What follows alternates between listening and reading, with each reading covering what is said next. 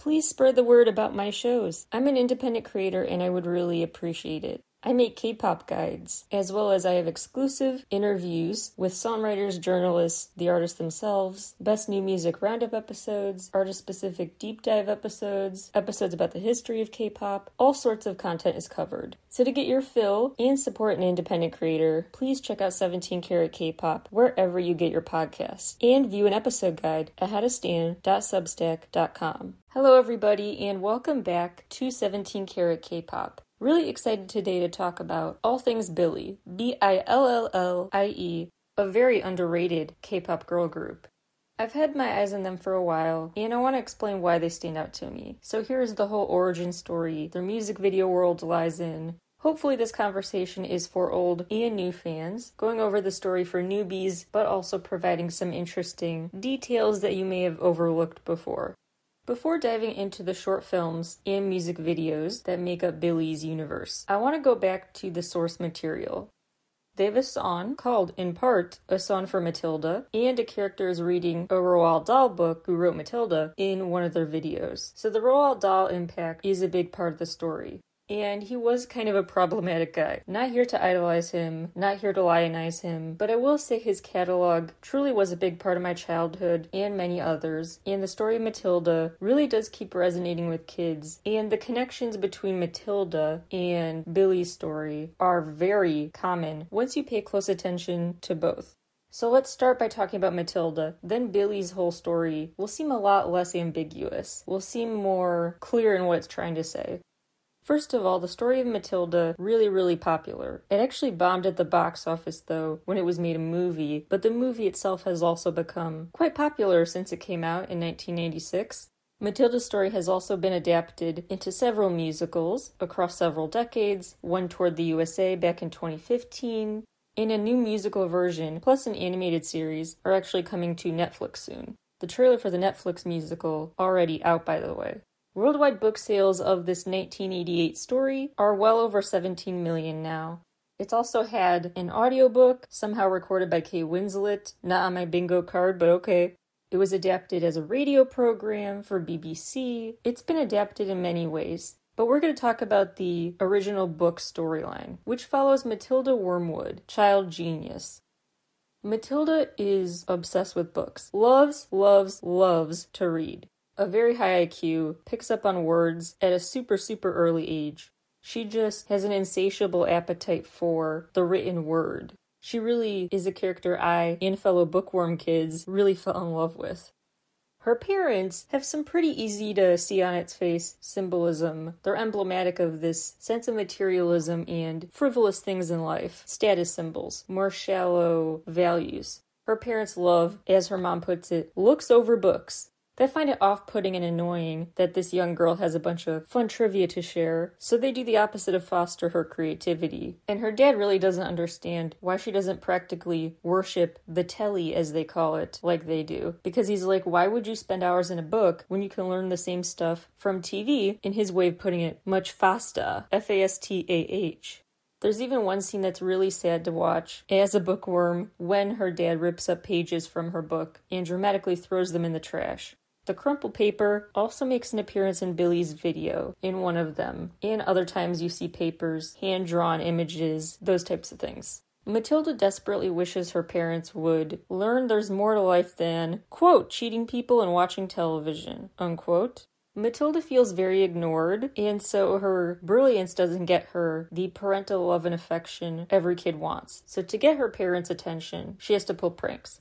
She glues her dad's hat to his head. At one point, she sticks a parrot up the chimney, so it sounds like a burglar. She has all this anger and resentment and just wishing that her family treated her better. She's also eternally frustrated that she's just a little girl who is basically feeling obligated to listen to orders because, as parents like to say, because I told you so. She's really frustrated she has to follow their stupid commands, basically. One person who does see Matilda's vast potential is Miss Honey, her teacher. She sees her as such a gifted person. She really vouches for her to move up a grade, but the evil headmistress, Miss Trunchbull, who we'll talk about more in a minute, denied the request. Miss Honey even went to lengths like paying a visit to her house to try to convince her parents to let her move up a grade or at least really help foster and further Matilda's intelligence. They clearly are very ticked off about her, though. They view her as kind of pretentious, going into their house and saying that. Miss Honey clearly sees herself in Matilda and doesn't want Matilda to have the same fate. She views Matilda as someone worth investing in. That's what Matilda craved an adult to actually see her and value a little kid for who they are, see what they can do, not what they're still lacking. And Miss Honey saw the potential to bond with someone to help her rekindle her inner child and her inner flame that went out because, as we later learn, she was raised by an abusive aunt, Miss Trunchbull. She wants to help Matilda avoid a fate like hers, and here's a devastating quote I have found it impossible to talk to anyone about my problems. I couldn't face the embarrassment, and anyway, I lacked the courage. Any courage I had was knocked out of me when I was young. But now, all of a sudden, I have a sort of desperate wish to tell everything to someone. I know you are only a tiny little girl, but there is some kind of magic in you somewhere. I've seen it with my own eyes. Unquote really sums up their dynamic, what she sees in her, and some themes you'll see in Billlie's work too. Seeing is believing, magic, feeling like you lack the courage to admit what's happening, keeping secrets, feeling like your voice is suppressed. Miss Trunchbull, to say she rules with an iron fist is an understatement.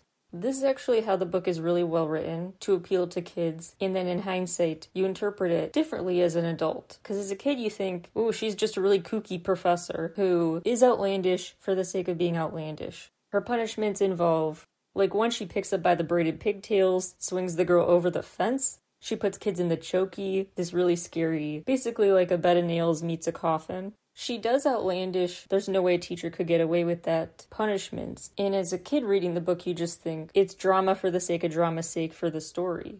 But as an adult, you realize Miss Trunchbull's whole thing was getting kids in trouble and punishing them in ways that led people to not believe them. So her whole underlying project is to discredit the youth in the eyes of their parents. Because if you go home and say, at school I got detention, your parents might be like, oh my gosh, what happened? If you go home and say, she put me in the chokey, which is a room the school has with nails and stuff in it, your parents are going to be like, okay, calm your imagination. She was helping do what Matilda was frustrated by in her home life, making kids feel invisible or just not believed, maybe to the point, like Miss Honey, where they become adults and hide who they used to be.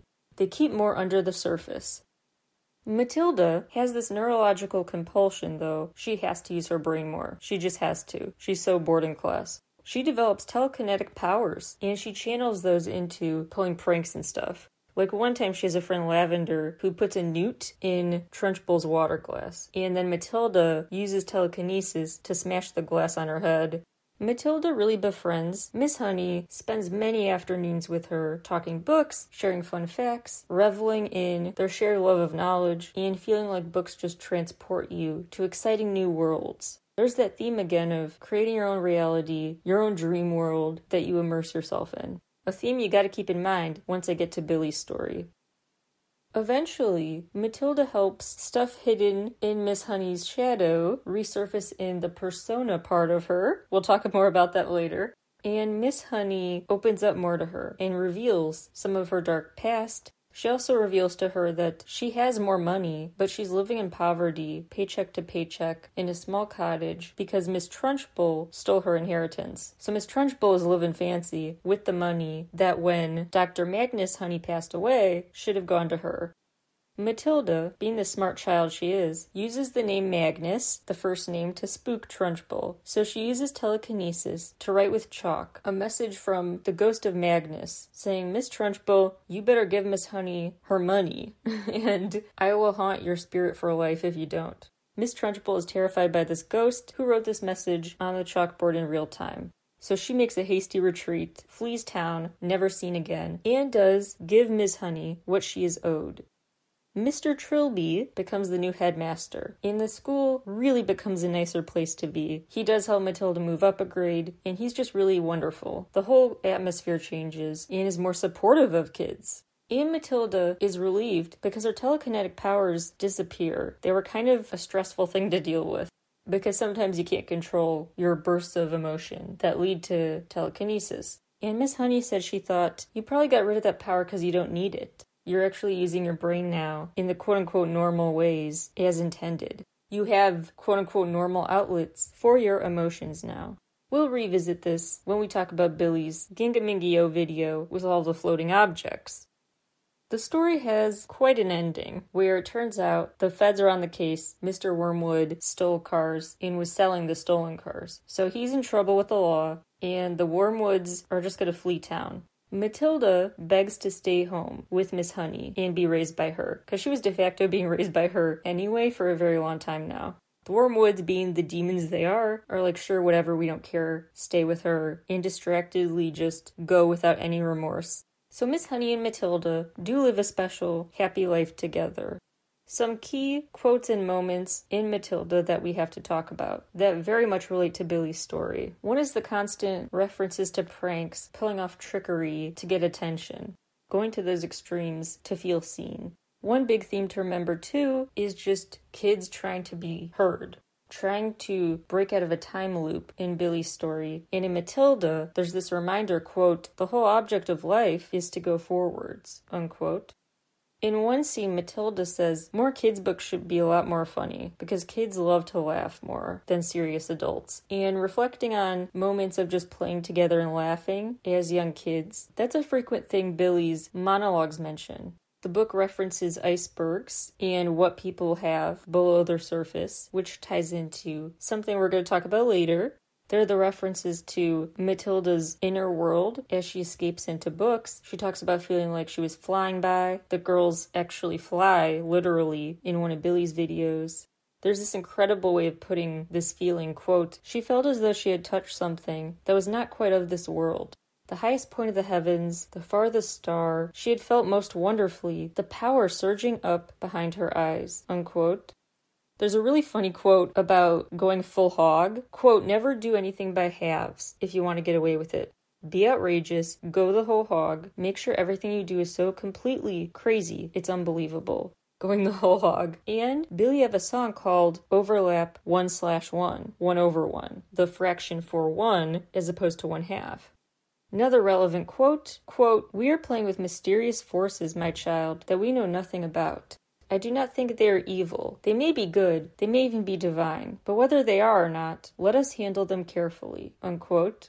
So many lovable quotes about this book, which is kind of a love letter to reading in the worlds you can create in your mind. Now let's back up and introduce you to Billlie.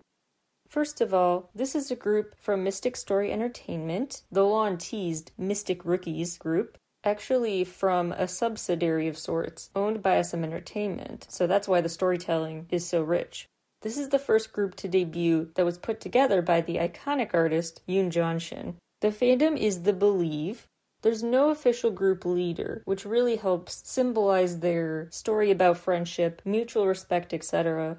They debuted November 10th, 2021, although they added a member November 19th. They debuted with The Village of Perception, Chapter 1, with lyrics wondering where this mysterious Billy Love character is. Is she dead? What happened to her? Is she in hiding? It all revolves around where is Billy and who knows what happened to her. They have lyrics like, Is it too late to ask a question? Yes or no, stop or go. April Fools promises to save her when she rings the bell that she needs help. There's also this conversation in the lyrics about, It's alright, no, it's not. It'll be fine, no, it's not. Trying to admit the truth to themselves. You could say those lyrics are a conversation between their personas and shadows. We'll get to that. The most important lyrics to remember from Flipping a Coin, a B side from that album, are references to Lie After Lie and feeling like you have to make a choice. They also reference the color blue. The ballad, Flowered, Flower LD, has a lot of quotes about the shining moonlight, getting out of the darkness, the dreams you blossom, the dreams you create, a world being connected to this mystery person, which is Billy, and reference coloring. On the 11th day, they reflect on the past memories of this gloomy day where it rained purple rain. They also mention a forgotten light, and it ends with a line being repeated hide somewhere.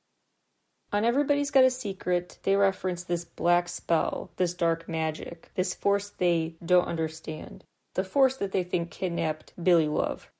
There's a song called The Rumor, where they reference maybe she ran away, but they also talk about rumors. We've heard it all, they say.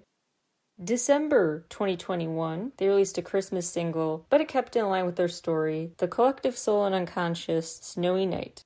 Some references in Snowy Night worth remembering a snow globe, the moon, shining lights, and having your own personal little world, a little Milky Way, a little galaxy you can escape into. February 2022, they released The Collective Soul and Unconscious, Chapter 1. The A side, Ginga Minga Yo, aka The Strange World. And the intro is What a Strange World, It's Confusing, Billy. They have more lyrics about missing Billy, but feeling like they have responsibility now to make a choice to save her. They're kind of in a time loop they hint at the answer to the question, Who is Billy Love? with lyrics like, Found Billy, and it seems like it's me. Who's this Billy in the mirror? Is there one answer only? They also talk about feeling like the right answer keeps swinging between an X or an O, which becomes a symbol, some of the evil characters in their music video world wear. Plus, there are these evil or indicative of evil forces, X and O emblems that light up the sky in their new video. This quote really made me think of Matilda. Even though there's something wriggling inside me, I hold it in like a grown up. Why do my parents say I should stay calm and still? Friends are the only ones who can understand me. They talk about the sense of magical forces they don't understand in a sign, Anonymous. I suddenly felt it, the traces everywhere, a dreamland in reality. When I looked it up, it wasn't me. An unknown sign, countless meanings surrounding me, a lot of pranks hidden to me behind the shattered traces, a sign that speaks to me? Is this deja vu? Finding meanings? They also reference a diary, which we will get to later. Overlap, 1 over 1, really represents the things we've already talked about feeling connected with the greater world, feeling connected to Billy, seeing yourself in Billy, feeling like your stories become one and the same with their overlap points, the time loop, reference to a dark force dragging you backwards, they reference a string, and there was a lot of string and yarn you'll notice in their videos. They also reference a door as close as a shadow. Shadow is a key word. Plus, there's a big door in the middle of the room, this mysterious, weird room they go in in the Ring Ring video. They talk about a thin but deep mirage. Billy, I know you. Set a focus on you. It resembles me the more I look. Page folded in half the moment we met each other. We feel the same. The smile that I can picture, it looks like you again. In Ginga they said 4321. In overlap, now they're saying 1234 and talking about feeling like they're on this sort of axis, this two way mirrored reality. They have a song called Moon Palace, which similarly mirrors the song Sun Palace. It references the time loop, repeating days, the other side, the other world, questioning fate and coincidence, talking about lies. They also reference again this black magic.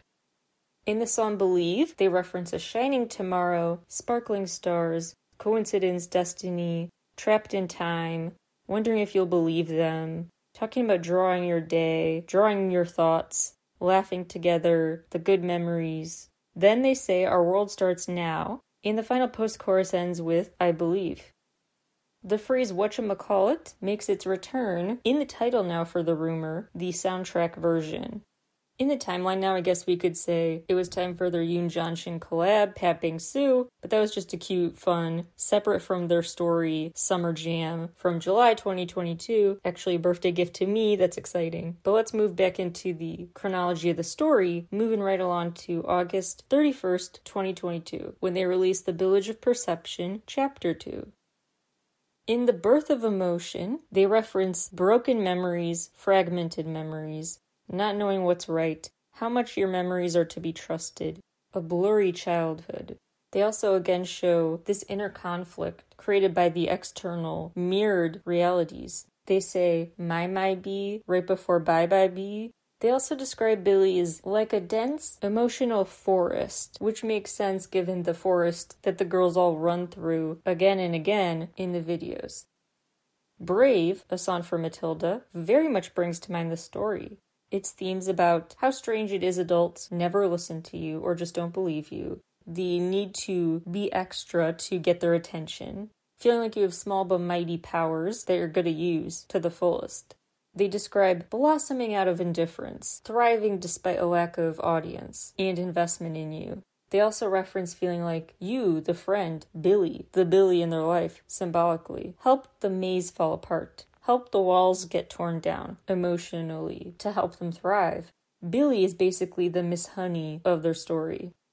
The song they've been promoting now is Ring My Bell, What a Wonderful World. And the lyrics talk about it is a wonderful world now because I met myself that I couldn't imagine.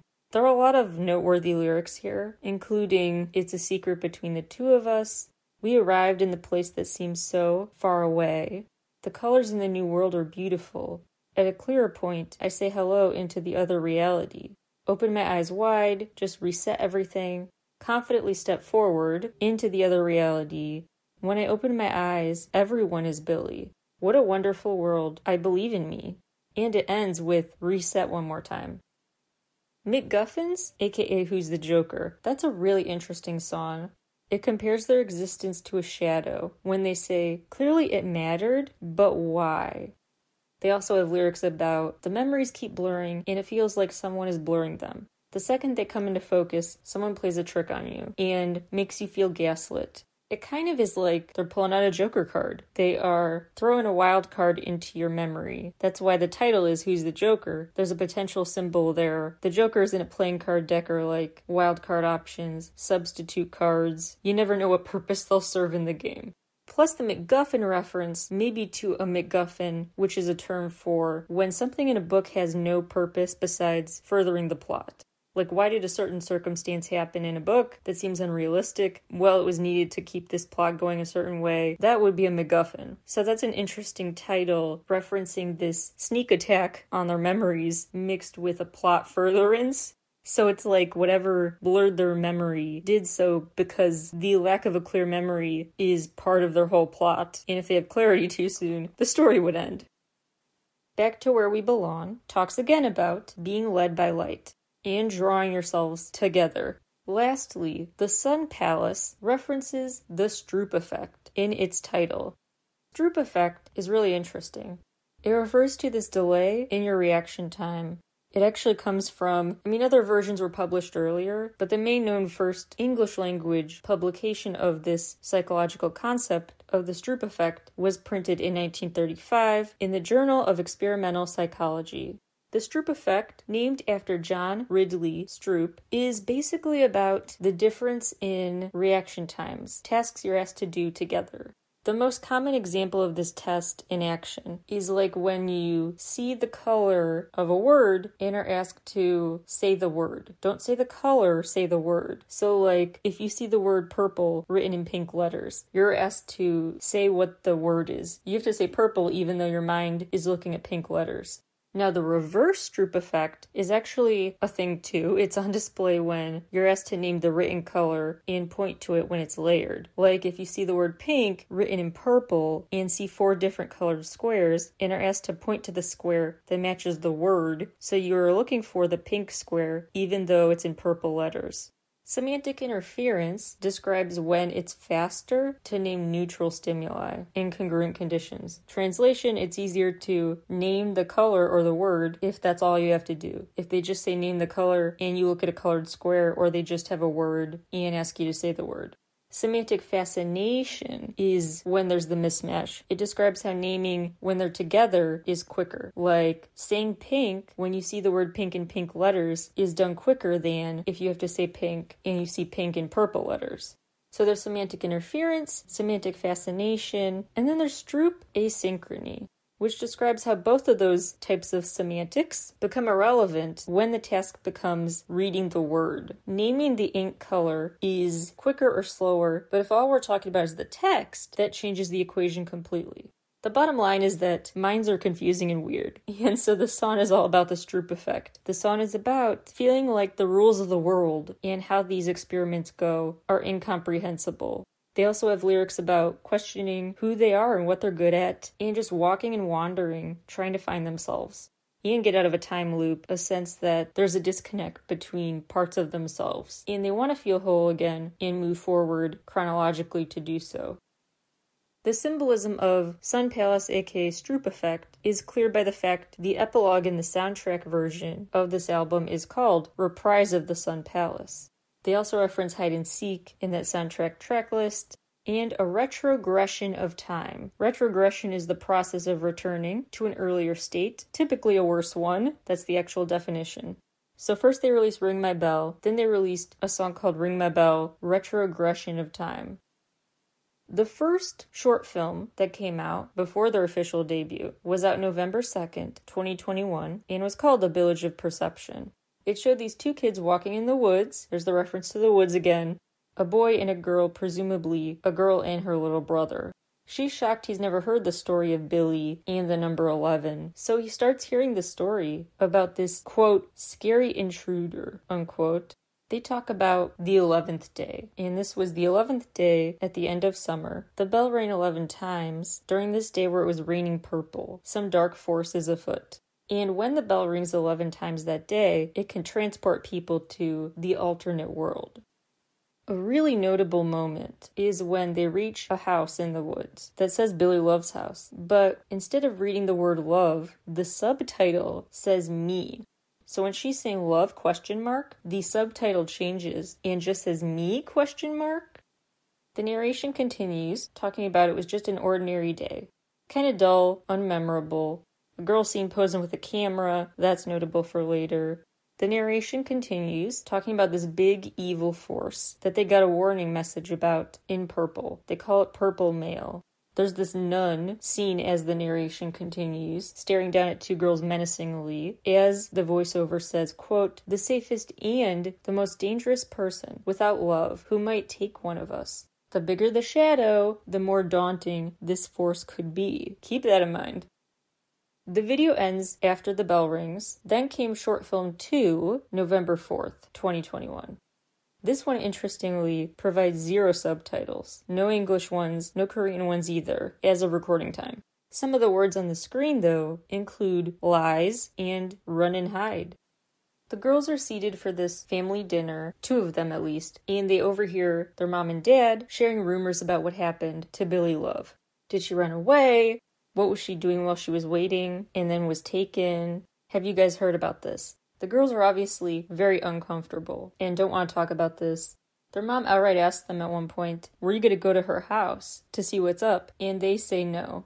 Then the narrator says, quote, They all became liars to Billy and to the world. Pitiful, unquote. Some of the images most worth remembering, from many you could focus on. One is that they keep staring in the woods, holding onto the gate, the fencing outside of Billy's house. There's also this diner location that comes back later, where one girl is on the phone and she has this cool butterfly heart combo tattoo on her pointer finger. One of them's coloring, one of them encounters a purple apple that says the number 11 on it, and another has a purple leaf in her hand. All the girls are seen gathered in a circle for what looks like an awkward funeral slash seance of sorts, with teddy bears and different trinkets spread out on the grass in a pile. Day turns to night, and they still stand there, looking at their souvenir sacrifices, I guess, waiting for Billy, or to summon her spirit or something. It starts pouring rain as the bell rings. We snap back to the present day and hear this girl telling her brother, once they've entered and are just creeping around in this mystery abandoned Billy Love house, she says, Go up the stairs and you'll see the attic, where the girls who know what happened to Billy can finish this story. He's like, there's no attic in this house. And she says, quote, making something that doesn't exist exist, we call it desperate. Are you desperate now? Then close your eyes, wake up your senses, and open your mind. Can you see it? Unquote. She basically says there is an attic. You have to believe it into being. You have to tap into your unconscious soul, the collective unconscious, and bring to the surface your memory of it. She tells him, quote, go up the stairs and look at the world of 11, unquote. Also will be notable for later. Some girls held teddy bears in the video, others held flowers, white or purple ones. And beforehand, she basically tells him to enter the show with a ticket. So he takes a ticket out of this fishbowl type container to watch their personas emerge, you could say, their public facing selves. Once again, to add to the intrigue and mystery, there are zero subtitles for the Ring Ring video, at least as of recording time.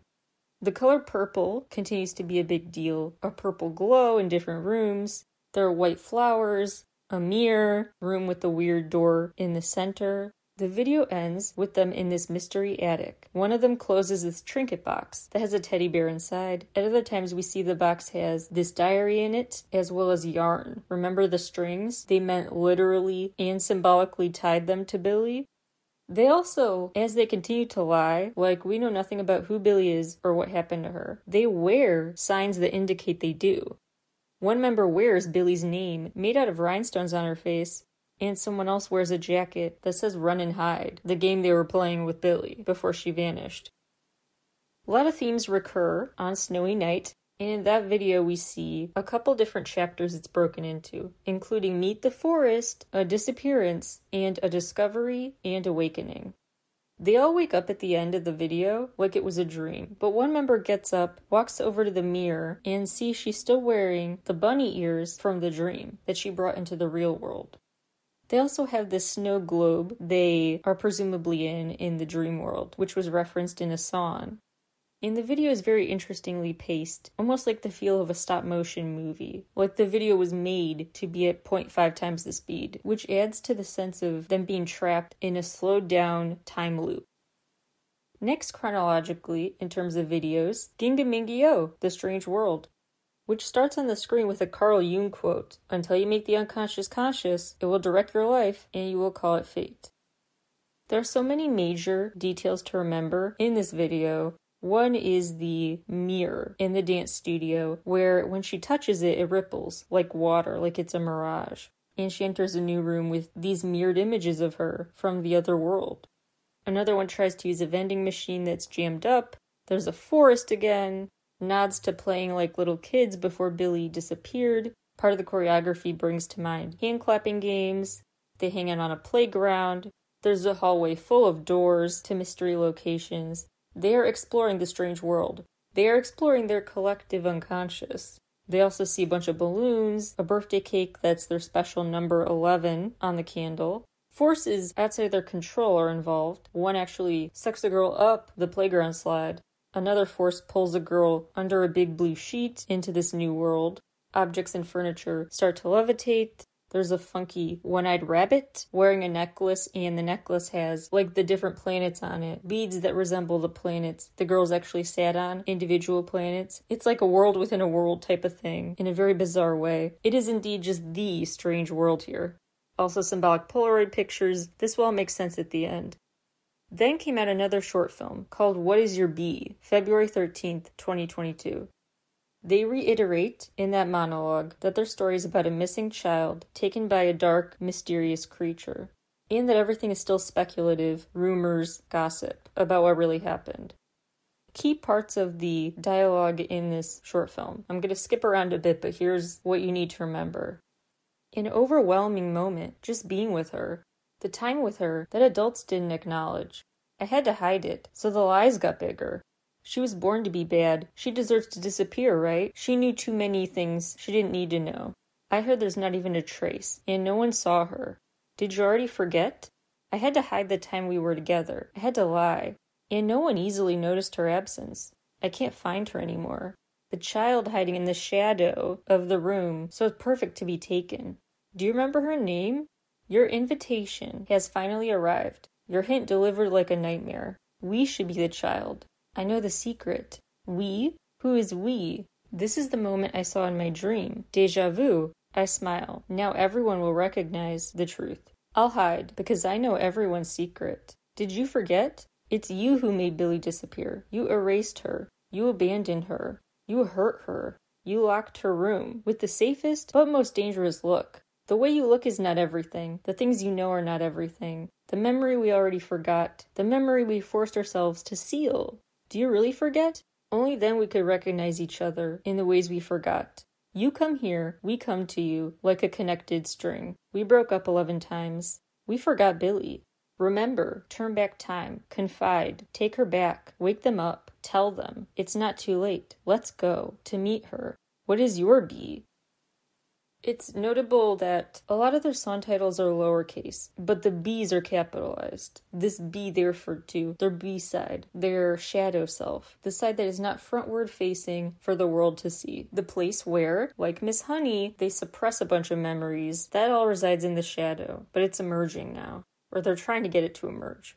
Some really notable details visually in that short film include the purple Care Bear, the blue book that says Billlie on it, in yarn letters on the front, cracks forming in the mirror when the clock strikes 11, dice, chess pieces, game pieces, toys, a blue colored pencil, the walls that start dripping purple liquid, which also starts dripping down from a photo booth and filling a fishbowl. The one eyed rabbit, who actually makes an appearance now, not just an image, but an appearance. Each member picks up a bunny playing card, the bunny image on their card. One gets it out of the vending machine, one gets it from the photo booth, another in the diner. One member also wears butterfly shaped earrings. That reminded me of the butterfly tattoo. There are flashbacks to running scared through the woods, and then the duality, the mirrored image, laughing together, playing in the attic. The girls eventually just put all their cards with the bunny images in the box on top of the Billlie book and close the lid. Follow up close ups are darker all of a sudden, like the fishbowl being dropped on the ground and shattering and a close up of someone locking a door, and more flashbacks to running scared through the woods. The final short film to talk about The End of the World and the Awakening, The Billage of Perception, Chapter 2. Again, I'm gonna go through parts of the dialogue, the monologues that are really important, then go back and recap the visual parts that are really symbolic here. Quote, in the end, we couldn't remember a blurry vow. Today, after eleven summers since I erased the memory of her, from the farthest corner of my memory, the world called us that beautiful, joyful, and foolish moments will disappear. Declaration of the end of the world that Billlie is buried in, and howling of the halted memory returned. The most valuable thing is hidden under the world tree. Side note, nod to the collective unconscious. Anyway. Vow, secret, treasure, memory, story, magic, and lies buried deep so no one can look. Our violet past. Side note, the subtitle does say violet, not violent. I don't think that's a typo. I think that's another nod to the purple symbolism. We gathered to take out the past. We were startled to find the past was gone. We had to search, high and low. Our fairy tale disappeared without a trace. You and I grew distant. The stories we bloomed. I didn't abandon you. I didn't forget you. I thought we were playing hide and seek. You suggested we go backwards as fast as we can. Side note again, this narration comes when they're riding their bikes, so you could think they're talking about going backwards on their bikes. But actually, I also think it's a metaphor about time, this time loop. You made me laugh when I wanted to cry. You made me laugh harder when I wanted to laugh. I was in warmth when everyone was cold. First wipe my tears, antiseptic for my wound. You held my hand when I was lonely. You gave me a shoulder to lean on when I was weary. Our story is not a foolish fairy tale that disappears easily. Reverse of time, direct motion of light, origination of shadow. The world is destroyed, and my mature self is born. An old vow is reborn as a new oath. You can wait right there. I will go rescue you. Your name is Billlie and Love, my B side, revealed while trying to erase. I found you, my Billlie, Tell me your B. Unquote. Alright, I'm going to tie everything together and explain what's going on, but first a quick summary of the visual aspects of that short film and the Ring My Bell video. I'll do them together. Then I will explain what all this is about. They stand by the gate outside our house again. One has a key, another has a balloon. They unlock the gate, start getting flashbacks to playing on their bikes. They play rock, paper, scissors, they play tag, this is when they give the tagger a cat mask to wear. So for the rest of the video, we don't see her face, we don't know who's behind the mask. One eye of the mask is purple, the other is blue. That's notable, and that she never takes it off. During one flashback, another girl almost gets her to take it off, but not before the scene just snaps away. The girls have that seance scene they did earlier, but now in a flashback mode as little kids, almost like a funeral for the girl with the cat mask. They put flowers and stuff around her. They have another flashback with balloons, flashbacks of Catgirl comforting people, just being their friend, playing games with them, shadow puppets. There are some photos we see. Photos continue to be symbolic here. a flashback reading Roald Dahl. As the girls revisit these settings in the present day, they flash back to these flashbacks from the same places. One time, Catgirl leaves a sleeping bunny in one girl's lap to be her comfort. Catgirl looks back at a bunch of Polaroids. The clock strikes 11. We see glass and windows breaking. The reverse of time. The picture's thrown up in the air. The sky turns purple. They talk about a new world that's similar to the old world resurfacing. The school building just crumbles. The whole building falls. The girls close the gates, walk away from the scene. There's a full moon, close ups of eyes, that green X and O in the sky, a purple glow, a purple guitar pick, the flying scene after they jump off the roof. In the post credit scene of the Ring My Bell video, shows them approaching Catgirl, Cat Mask Girl in the present day, and she's holding a butterfly net, which reminds me of the butterfly tattoo and earrings and other nods. Okay, so I've tried to compile as much as I can that summarizes their story and what it's all about. So here is my first list for you to remember which is just repeated references, recurring themes, and specific symbols, details to keep an eye on because they keep showing up. Basically, whatever repeated that is noteworthy in Billlie's short films and videos.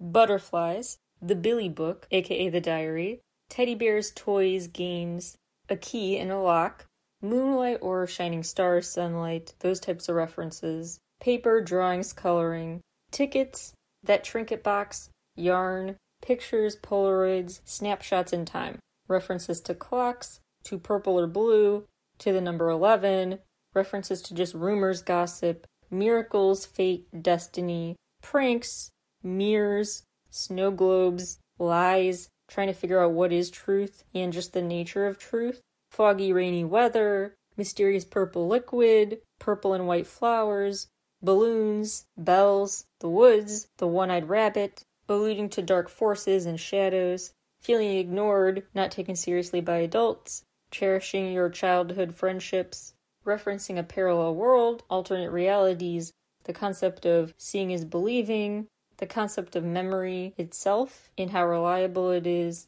feeling mixed up, confused, struggling to know what's right or wrong, real or fake. Those are the main ones. Another list I want to share is I looked at what is blue and what's purple because those are the key colors. And remember, the cat mask has one purple, one blue eye.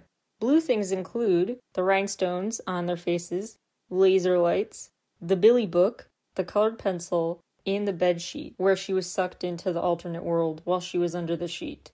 Purple objects, lights, the glow from a room, the rain, the sky, the mystery liquid, the guitar pick, the Care Bear, the balloons, flowers, the leaf, the apple, this tissue paper bouquet, the purple mail, as they call their email, and the reference to a violet past. So, way more quantity and quality wise depth to the purple than the blue. I also took note of the number 11 and where it shows up. The different contexts include when they say the day of 11, the 11th season, the 11th summer, address is 11 B side, and we are apart 11 times. 11 is the time the bell rings, the number when the clock strikes, the birthday candle number, the number on the apple, and the number on the front of a motorcycle helmet. Probably also hidden in other scenes that I didn't even pick up on.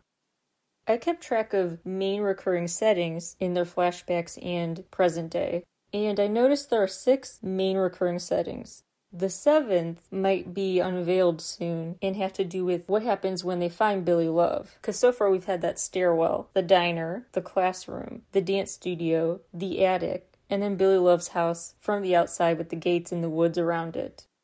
I also looked at which song titles were capitalized because, like I said, lots are lowercase, but some are capitalized, especially the B words. So putting them all together paints an interesting picture of what they want to emphasize. Billy, Billage, just the letter B, birth, brave, back, belong, secret, ring, flowered, Ginga Minga Yo, moon, Matilda, MacGuffins, sun, joker. Here are the keywords that were listed during the monologues vow, secret, treasure, memory, story, magic, lies. They also reference their B code names, including balloon, birdcage, blossom, etc. Then there are the keywords that are repeated two or three or more times in the monologues and song lyrics. The lines that keep repeating that seem really notable dead, talk, not anymore, blood, I can't find her, calling out member's name, did you forget, lies, you're dead, fearsome intruder, that's her, and can you see it? Really paints the picture, emphasizes the core of what their story deals with. Last part of today's guide to what Billlie's story is all about ties Billlie and Matilda's stories into a greater psychoanalytical context. So here's your crash course about Carl Jung. We've talked about some of his thoughts in NCT Talk before, the Sea of Unconscious and stuff. So I'm kind of going off of that, but more basic, foundational Carl Jung because Billlie named this series The Collective Soul and Unconscious and overtly used Carl Jung as a jumping off point at the start of a video. So the Carl Jung tie-ins are not just me guessing. The interpretation of how they apply Carl Jung's teachings, that's my interpretation. That's my application. But the application is definitely obvious. So Carl Jung, really interesting guy. He was considered the founder of analytical psychology. Lots of parallels to Goffman's work, so my fellow sociology nerds get excited because he did kind of touch on a lot of the same themes.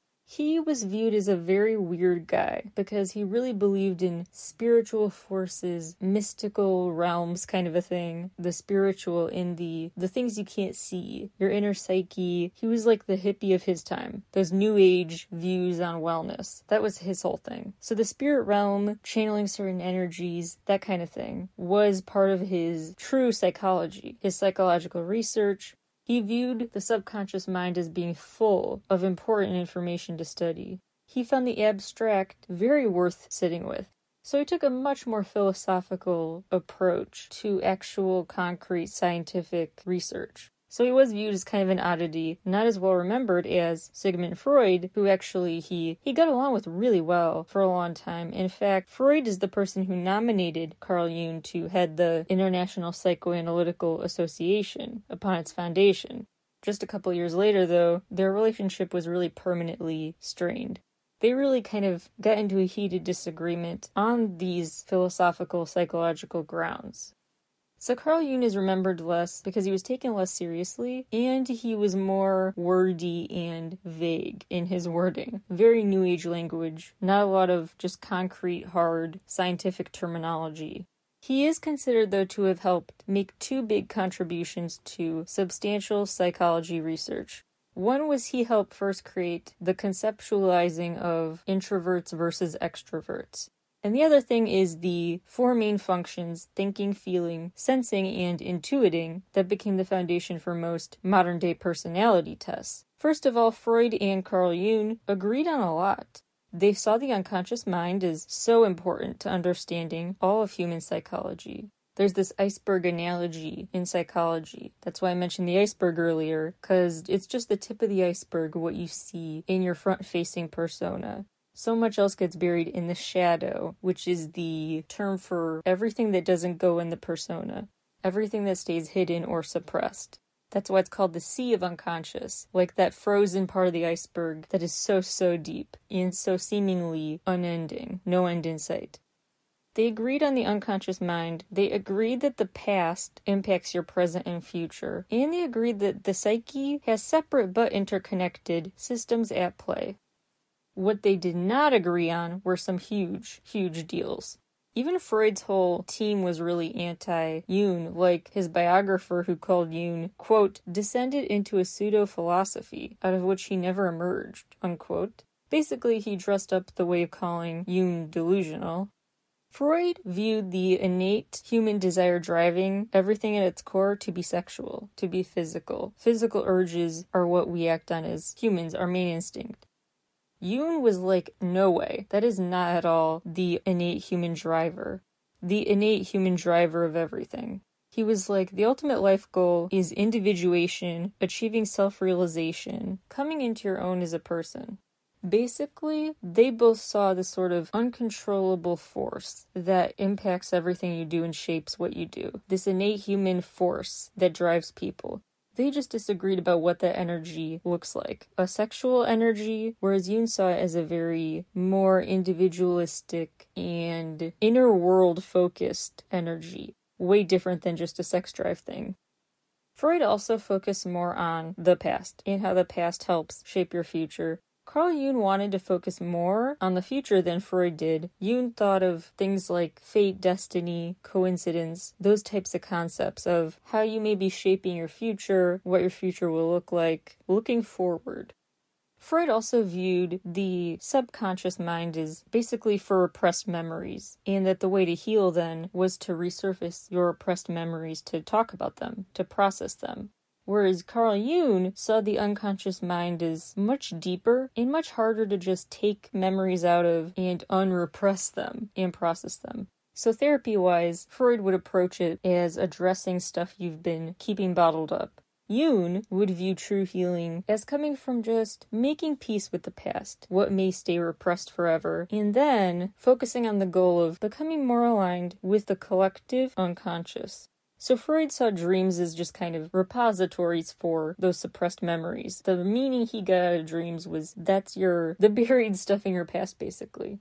Whereas Carl Jung saw dreams is about so much more symbolic significance that dreams were also a guide for your future and for your life upon awakening, and that your dreams are much more impactful in your daily waking life than Freud did. Freud kind of had a more, I see as like an analytical, clear cut distinction between addressing your dreams and addressing your real life. Jung saw the spiritual and dream worlds as so interwoven into daily life, you can't sever them. You can't isolate those variables when trying to really understand the human mind. So Freud stayed in analysis mode. Jung got more abstract. Jung also saw personality as more malleable over a lifetime. Lots of other areas where they never made amends over their disagreements. Carl Jung coined the term collective unconscious and viewed the unconscious mind as having two layers to it collective and personal. Personal is self explanatory, your individual unconscious thoughts and actions. That relates to complexes. So, like an inferiority complex, a God complex. When people say you have a complex, that refers to your personal unconscious. Then there is the collective unconscious, which is based on a community wide shared view, shared set of beliefs, shared way of being. He saw evolution as having led to these imprinted characteristics in humans. After all, human bodies don't take on a brand new form with each generation. They take on the form that's become the blueprint for human bodies over time. So he thought similarly, our minds kind of imprint onto the next generation, in that people are born with some human thoughts and ideas inherently in their brain already, leading to a collective psyche passed down from the ancestors. That things are left in the human collective psyche that are shared. And he noticed this shared meaning making foundation. He just noticed so many similarities between symbols and beliefs among people over time. So he thought there must be something inherently consistent throughout time that binds generations together, just part of the human brain.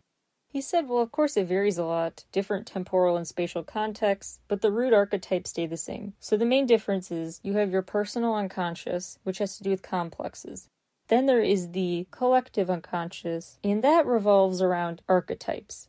Shared main roles you see, with a shared human definition of those roles. Again, specific context changes everything, but the root cause, the root definition of archetypes stays the same. The Greek word archa means first, and type means imprint or pattern. Archetypes can be people, characters, or just themes, patterns and they manifest in the form of stories, religions, different motifs, different forms. Some main archetypes you might see are the seeker, the destroyer, the ruler, the wise man, the fool, the warrior, the caregiver, that are just throughout history part of human storytelling and meaning making, making sense of the world around us. If you feel like this is still quite unclear, that's kind of the point. And Carl Jung actually had a built in defense of his work to critics because he said, well, yeah, I can't be super specific about what these terms mean because that would be reductive and counterintuitive. Jung actually thought of, over time, the term objective psyche was better than collective unconscious. He argued he could say it was objective because everyone has it, and it has a stronger sense of self than the ego or anything else ever could. Jung and Freud did both agree on certain systems making up your psyche the ego and then the unconscious mind, just different names for them. This quote seems extra relevant to Billlie's story now. Quote, We cannot judge dreams from the conscious point of view, but can only think of them as complementary to consciousness. Dreams answer the questions of our conscience. We are not far from the truth. In fact, we are very near. When we think of our dreams as answers to questions which we have asked and which we have not asked, unquote. Also super relevant, he said, quote, Who looks outside dreams, who looks inside awakes, unquote. There are so many archetypes, but the four big ones to note that Jung focused on the most. One is the persona, your front facing self, the mask you present to the world, a mix of natural and social norm dictated traits. The shadow is the opposite, that always comes with. The persona wouldn't exist without the shadow, and vice versa. It's the source of all sorts of energy, both destructive and creative. Just this big junk drawer of all your thoughts and beliefs and values and everything about you that does not go into the conscience persona you present to the world all that stays in your shadow and it doesn't go away. So you can suppress a memory, a fear, whatever, but it's still there. And the more you ignore it, the darker, the bigger the shadow can become. Sometimes there is so much to a shadow, so much combined, so many thoughts, ideas, views, beliefs, memories, etc., that the shadow takes on a life of its own, which brings into play maybe the bunny, the weird, evil, perhaps bunny in Billlie's story, as well as all the references to this shadowy figure who kidnapped Billlie, straight up just owned her, took over her life. Jung said, quote, Knowing your own darkness is the best method for dealing with the darknesses of other people. One does not become enlightened by imagining figures of light, but by making the darkness conscious. The most terrifying thing is to accept oneself completely, unquote. Which makes sense given Billlie saying they feel like the world is newly bright for them after they started to believe in themselves. They gave that self doubt the disinfectant sunlight it needed. There's a really interesting way to think about shadows because they are projections. By very nature, a shadow is a projection, not a tangible thing. So, shadows and what you keep in them are not there. They're all projected outwards, implying that they are all inside of you originally before you project them. So, the evil forces are inside you, as are the creative ones, the good ones. It's all there internally. Life is about projecting them outwards, which explains a lot of Billlie's metaphor usage in the lyrics and videos. Jung viewed these evil forces as legit, they're there, but he also said it's just, it's really hard to sever the true evil from projected views of what constitutes it. Another key archetype, the anima slash animus, the feminine traits in a man or the masculine inner self in a woman. He viewed some main modern day issues as stemming from this disconnect of refusing to get in touch with your anima. Humans, as he called it, instinctual foundation and he saw these traits as mirroring each other due to men and women living together for so many generations. Again, he connected his spiritual thoughts with a more evolutionary scientific context. The anima is basically a term for the deep emotions, this well of spiritual forces, this inner core of being, of essence. So, facing a shadow always requires facing your anima, your animus. So persona, shadow, anima, then there is the self. Jung saw the self as the midpoint of the personality, aka the nice balance between consciousness and unconsciousness. Finding that middle ground of what to put above the surface, I guess, or under the iceberg, that surface of the water, and he viewed that selfhood is the ultimate balancing act with the persona, the shadow, the anima, keeping those forces in check, addressing them so they don't get too massive and take on a life of their own.